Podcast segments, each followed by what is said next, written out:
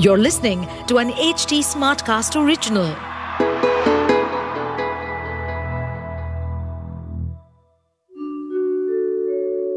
आप सुन रहे हैं विवेकानंद की वाणी सुनिए स्वामी विवेकानंद के अनमोल विचार और जानिए जीवन को एक नए दृष्टिकोण से अहिंसा के बारे में स्वामी विवेकानंद कहते हैं, अहिंसा सत्यता पवित्रता, दया और भक्ति सदैव रखनी चाहिए। मन, वचन और कर्म से किसी जीव को कभी दुख ना देना ही अहिंसा कहलाती है। अहिंसा की कसौटी ईर्षा का अभाव है।